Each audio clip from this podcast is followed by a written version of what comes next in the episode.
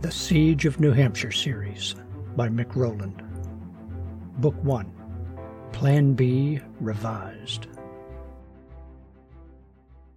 Chapter 13 Deadly Problem.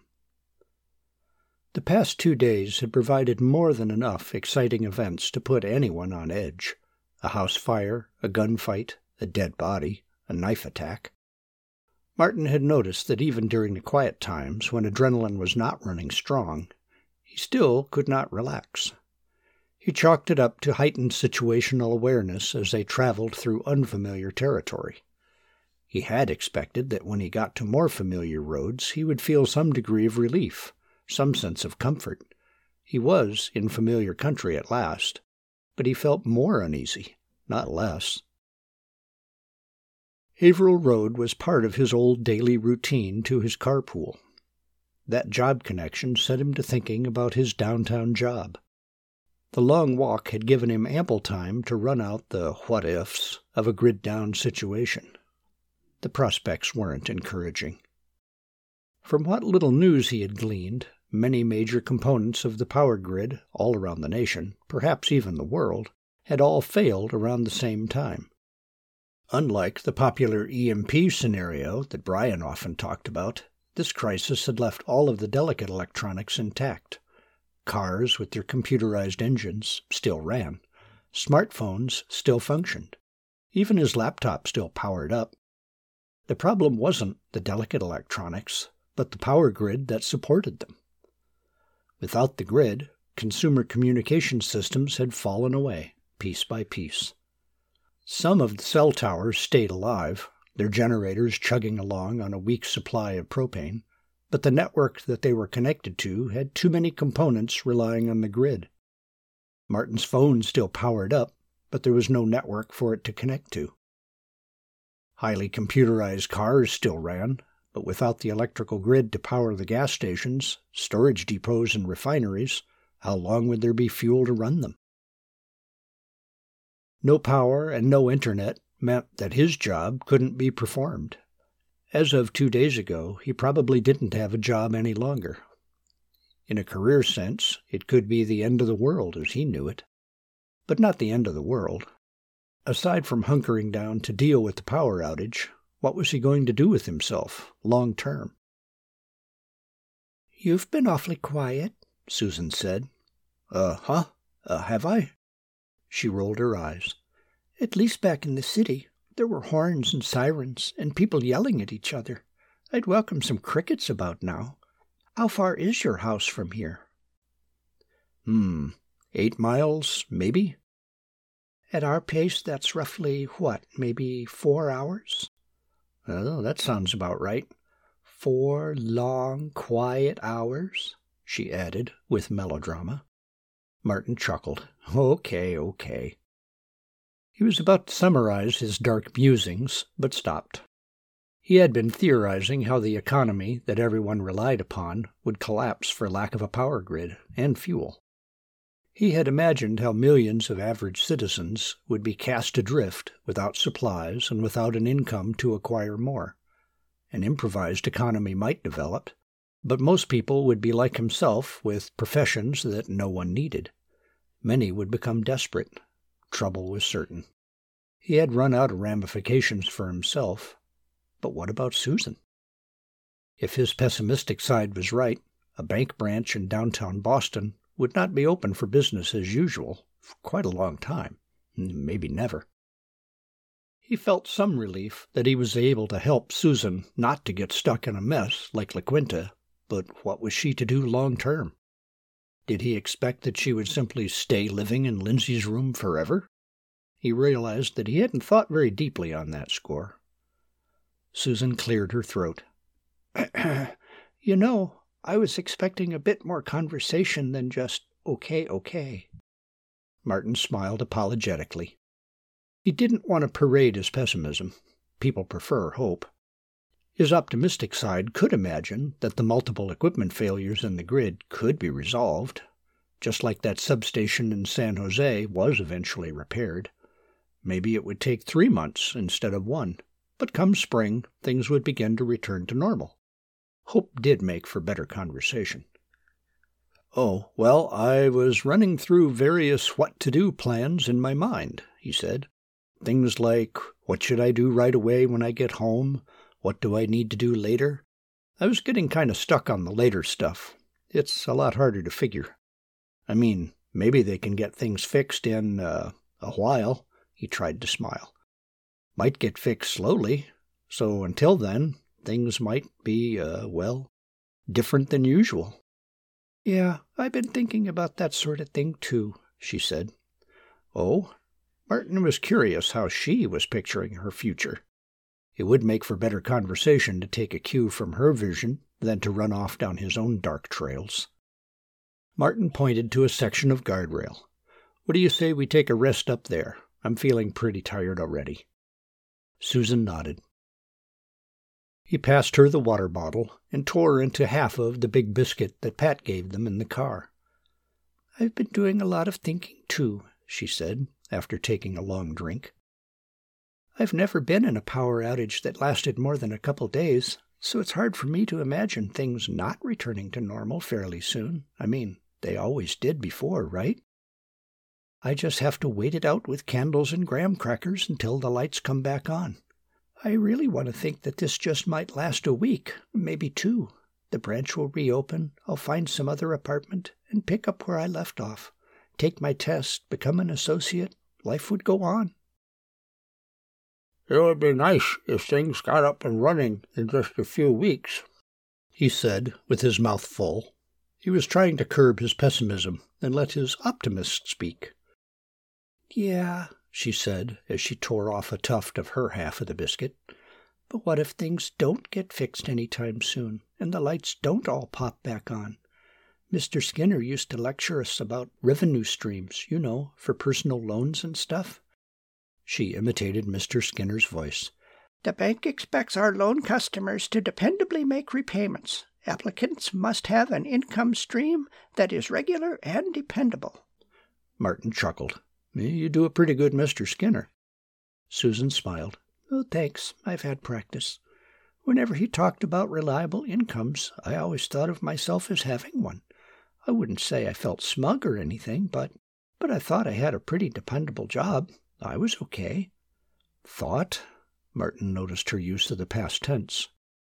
Yeah, I think it was while we were in those neighborhoods in Stoneham, seeing all of those people standing around because they couldn't go to work. I got to realizing that if this outage is going to be as bad as it sounds, all of the retail customers that I would have dealt with will be out of work and probably fighting over boxes of minute rice. The odds are that my State Street branch isn't going to be reopened for a long time if ever. I could easily see the home office scaling back the number of branches. I might not have a job anymore. Martin pushed the last of his biscuit into his mouth and nodded sympathetically. That was one of the reasons I decided to take you up on your offer, she said, without looking at him. It still sounds crazy for me to just walk off to the North Pole. She flashed a brief smile at him. But if I had to start over, the North Pole sounds better than a city full of fights. I had my little future plans built around moving up to associate. Now I have no idea what starting over will look like. Martin sighed and nodded. Me either. But we better get going. We need to get home first before we can do much of anything. Susan popped the last of her biscuit in her mouth and handed him the backpack. It was her turn to pull the roller bag. As they approached a cul-de-sac of newish homes, the puttering hum of several portable generators grew louder.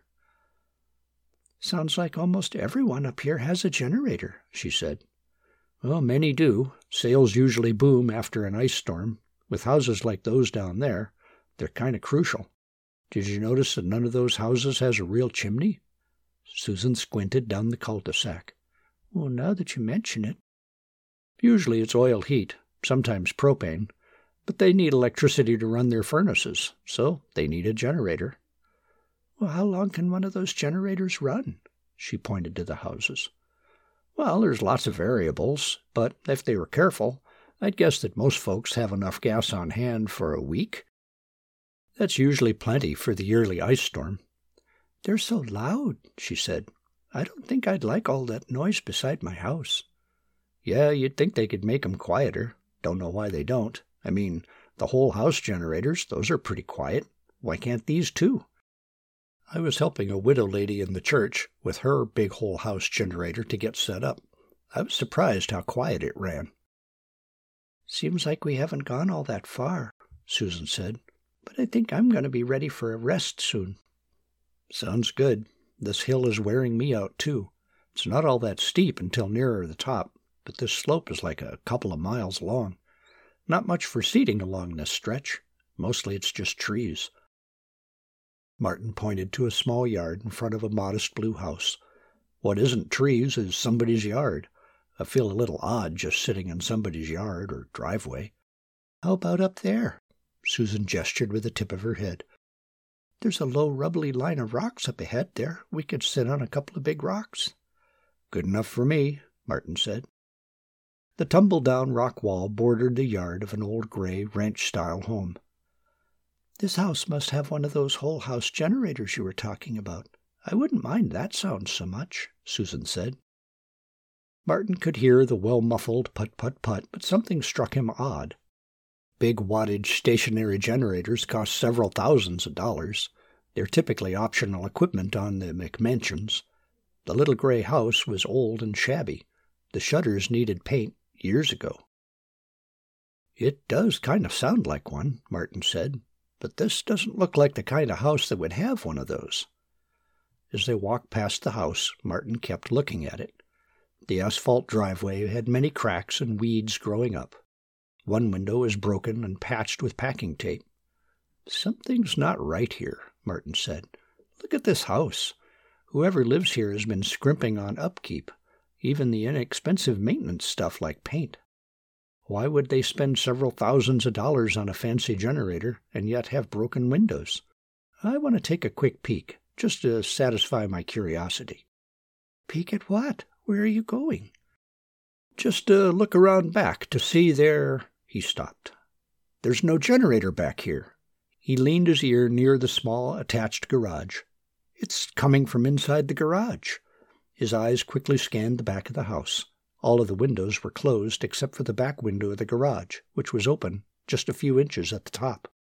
He ran back around to the overhead door and peered in through the small windows.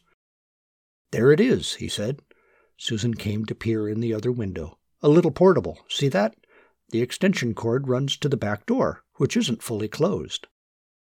Martin ran up to the front door and knocked urgently. He paced back and forth on the small wooden porch. What is it? Susan asked. His worry was contagious. Carbon monoxide. I'm worried that somebody might be in there. He pounded on the door. Hello? Hello? Is anybody in there? Hello? No answer came. Martin stood on tiptoes to peer through the high fanlight in the door. Maybe no one is home. Maybe they left the generator to charge some batteries while they were gone. No, said Susan, her hands cupped at the living room window. There's someone sitting in a chair in the living room. Martin jumped down and rapped on the window. Hey, hey in there! Open the door! Come open the door! he shouted. The old man in the stuffed chair turned his head slowly and stared blankly at Martin and Susan. Hello! Martin shouted. He waved. Hey, please come unlock the door. You're in danger. The man stared with no expression, then burped up a little thread of vomit. Oh, my God, Martin said. He's stuporous. He won't come to the door. We have to get him out of there, Susan exclaimed. Martin ran to the rear of the house. The back door was locked. He tried to lift up the lower sash of the garage window, but it wouldn't budge. The upper sash wouldn't slide down either. They must have these things pinned. I can't get in this way, he said to himself. Martin ran back to the front and jumped onto the porch. Remembering movies that he had seen, he began kicking at the door latch. It looked a whole lot easier in the movies. The door held. Susan picked up one of the rocks that lined the sidewalk and pointed to the small sash beside the picture window. Martin jumped down amid the bushes. Pull the roller bag over here. I need some height. He stepped up, looked away, and struck the upper window. He carefully cleared away the shards, unlocked the window, and pushed up the sash. He hopped off the roller bag. Okay, now take a deep breath and go unlock the door. Me? Yes, you. It's a really little window. I won't fit, but you will. Here, I'll give you a boost up. Remember, take a deep breath first, then try to hold it. Avoid breathing the monoxide. Be very careful of the glass on the floor, too. Martin helped her step up. Susan had to angle herself and wriggle through the narrow window frame. She eased down onto the floor and scrambled over to the front door. Martin could hear the locks turning. He took a deep breath as Susan flung open the door. The air was stale and smelled of vomit and acrid with exhaust fumes. They both rushed over to the man in the stuffed chair. They each took an arm and tried to lift him, but the old man was a dead weight and hard to lift. He stared at them with a vaguely confused look. Martin pulled, and Susan pushed to roll the man over the arm of the stuffed chair. They had to struggle to drag the man toward the open door. Stop right there! shouted a nervous bearded man in the doorway. Martin was staring at the muzzle of a semi automatic pistol, held in a tense, full extension grip. The man's finger was on the trigger. He was breathing fast and shallow. Oh, jeez, not again, Martin thought. What the hell do you think you're doing? the man shouted. What have you done to him? So help me, I'll. It's carbon monoxide, said Martin, as loudly but as calmly as he could, before the bearded man could rant any further. What? The man looked up over his sights. Carbon monoxide. There's a generator running in the garage. This man's unresponsive. We're trying to get him out of the house fast. The bearded man looked at the old man, yellow drool dripping from his chin. Holy. Dad! The man hastily stuffed the gun into his waistband and took the arm that Susan had been holding up. Martin and the bearded man struggled to get the old man down the front steps and laying in the front yard. Dead weight with rubber legs was an awkward load. Dad! Dad! Can you hear me? Dad! The old man turned his head toward the bearded man, but stared past him. Is there anyone else in the house? Martin asked. The bearded man gasped and looked back to the house. Mom! I'll help you look, Martin said. Susan, try to keep him on his side, so if he barfs again, he won't choke on it. Susan looked shocked, but nodded. Martin and the bearded man ran back into the house. There was no one in the kitchen or the side bedroom. They found the old woman sitting on the bathroom floor, barefoot, with a brush tangled in her hair. Oh, good God, Mom! The man squatted in front of the woman and patted her face. Mom! Uh, Jimmy? she said with half opened eyes. Uh, be a dear. Uh, help me to bed. We need to get her outside, too, and fast, said Martin. They carefully lifted the old woman. She was much lighter and felt fragile. It was easier to get her out into the yard. You need to lie down here, Mom, Jim said. She tried to get up off of the brown grass. No, no, no. Lie down, Mom. That's right. Yeah, you just you just rest. So cold. Must be a window open, she said.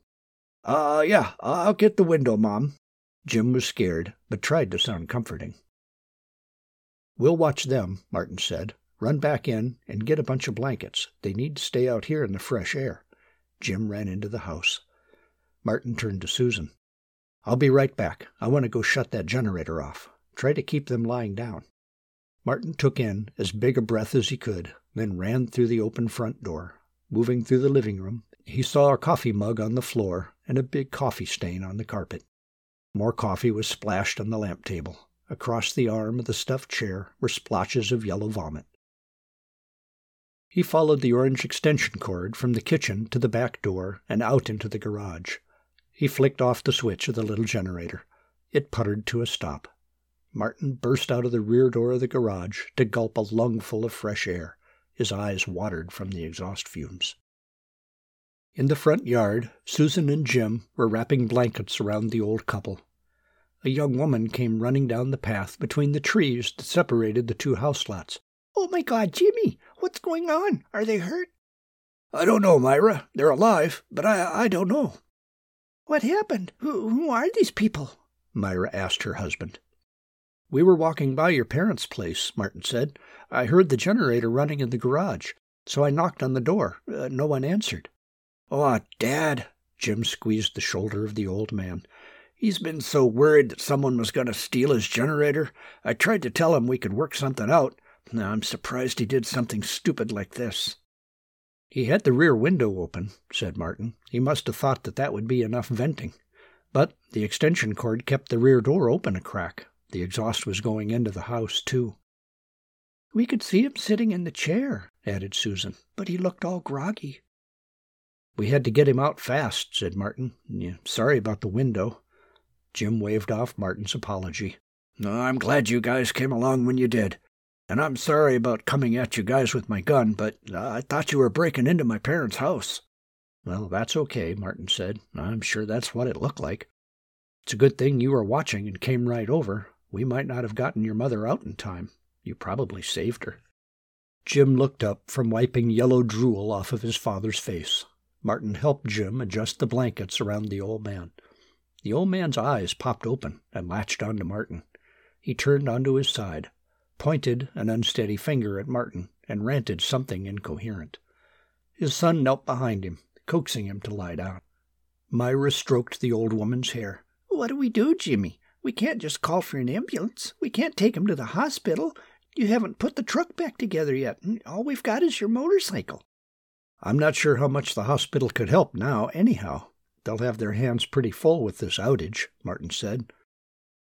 If the ambulance came, they'd give him oxygen. Do you or your parents have oxygen tanks in the house? Uh, CPAP machines? No, nothing like that. Do you do any welding? Anything like that? No. Does this mean they're going to die? Well, not necessarily, but they're in rough shape. Martin tried to summon his doctor voice again. Their bodies need to work out the monoxide. Without pure oxygen, it could take a long time. How long is a long time? Jim asked. Martin shrugged. Hours? Could be a day or two. They can't just lie in the yard for two days, objected Myra. No, but they can't go back in their house until it's really well aired out. We'll take them over to our house, said Jim. Well, that's good, said Martin. But they need to stay as inactive as they can, so their bodies don't use up what little oxygen capacity they still have. They can get oxygen from the fresh air, but it takes a lot longer than from an oxygen tank. The old man sat up and began to rant again. Oh, is uh, uh, uh, This time, Myra knelt beside her husband, providing additional screening. He gets agitated every time he looks at you, Myra said to Martin. I see that. They need to be kept still, though, minimize their body's oxygen needs. They could still pass out. Uh, out, out of my, uh... The old man had propped himself up again, peeking at Martin over Myra's shoulder. He stared, wild-eyed, at Martin. Jim and Myra had to work at laying him back down. Jim spoke over his shoulder. Look, we're really, really grateful that you guys came along and saved my parents, but he gets all worked up whenever he sees you. If we're supposed to keep him quiet. I know, I know, said Martin. It seems like I'm doing more harm than good by staying here. They're just really, really confused, said Myra. We'll explain it all to them later, uh, when they're better. Uh, thank you both so much. Martin motioned for Susan to back away and stay low. Maybe you can carry them into your house later, when they seem a little more coherent, Martin said quietly. They still need to be kept as inactive as possible for a day or two before the monoxide is really out of their systems. He recalled what a paramedic told him about the possible lingering damage from carbon monoxide poisoning, but thought it would only add to stress. They were doing what they could. Myra smiled a worried smile and gave a little wave. Jim was busy talking to his father, who was finally lying back on the blankets, muttering. Martin walked briskly up the road. Maybe we can get some of their neighbors to help them, he said over his shoulder. Martin remembered how Kevin had trouble getting people to answer their doors, so he tried to keep his tone light and friendly, and invoked the names of Jim and Myra as much as he could. Nonetheless, no one answered the door at the Blue Cape or the Gray Colonial. At the little black and white cape, a lady cautiously answered the door. She and her husband knew Jim's parents somewhat. Martin explained the problem briefly. Neither the man nor his wife had any oxygen tanks, nor did they know of anyone who did. Martin suggested they could help by bringing some more blankets and helping Jim and Myra move the parents indoors. Maybe drive into Nutfield to get some kind of help. The two rushed back inside, a flurry of activity, they loaded several blankets into their car and sped off. Martin could see through the door window that they had left their teenage son in charge of the house with a 12 gauge shotgun. The boy looked nervous at his sudden new duties. I need to sit down a while, Martin said. The quicker pace of rushing from house to house had left him more winded than he expected. But let's go out by the road, maybe to sit by a planter they have out there. I don't want to make this young guy any more nervous than he already is. I sure don't need anyone else pointing guns at me. Susan nodded. Martin eased himself down onto the rock wall of the planter. His thighs ached. I don't know what else we could do for those folks. At least Myra and Jim will have some help, Susan offered. Do you think they'll be okay? I don't know. I'm no doctor. Martin rubbed his face. They had a pretty heavy dose of monoxide, even in a hospital with oxygen. Could take a long time. No telling how long it'll take to clear their systems with plain old air. Hopefully, there's no lasting damage. They resumed their trudge up the long and gradual slope of the hill. This outage is the craziest thing I've ever been in, said Susan. I've been through a few outages, but people don't go around robbing anyone or stealing cars. No one I ever knew died in one. This is just, well, crazy. I'm a little surprised, too, to be honest, Martin said. Somehow I think I always figured people would tough things out, you know, with stiff upper lips, as the British would say, Boston strong and all that. I really didn't picture fistfights at hotels or criminals getting so bold.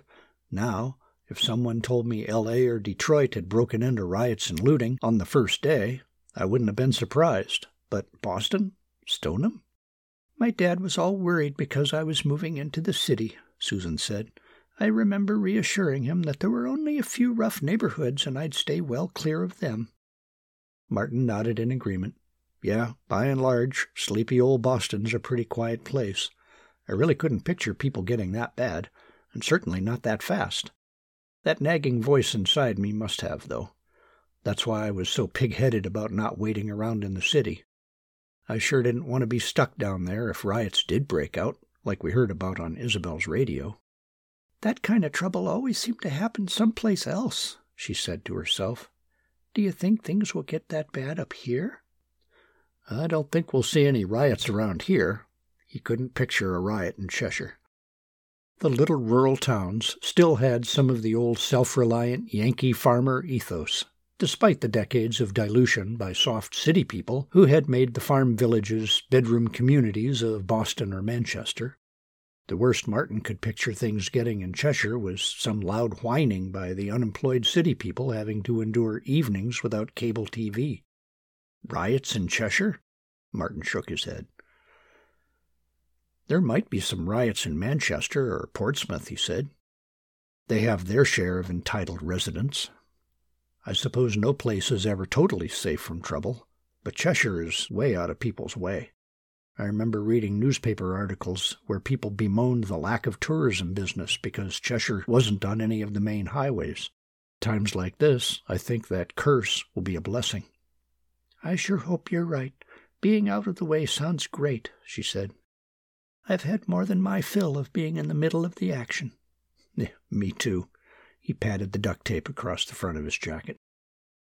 What, this road goes uphill again? Susan said. I thought we were over the top of the hill back there. Yeah, this little dip is deceptive, Martin said. Let's take a little rest before we start up. He pointed to a scruffy patch of yard beside a detached garage. Susan laid on her back and blew out a long breath. I've never felt so tired in my life, she said. My legs ache, my feet hurt, even my arms ache. Why would my arms ache? All we're doing is walking. I know we haven't been eating or sleeping properly, but still. I feel extra beat, too, said Martin. She had a point. Granted, he was not in the best condition. He felt more exhausted than a several mile walk should have made him. Then a cold shiver ran down his back. Carbon monoxide. Uh, listen, maybe we got a dose of monoxide back there. Susan sat up. Really? I tried to hold my breath, uh, but I know it didn't always work. I didn't think a couple of breaths would matter. Well, me either, but now I'm thinking maybe it did. So what do we do? We can't just lay here beside this garage. No, I don't think we're all that bad. We're out in the fresh air. I think if we just take it easy. Take more breaths the rest of the way. We'll be okay. Probably really tired, but okay.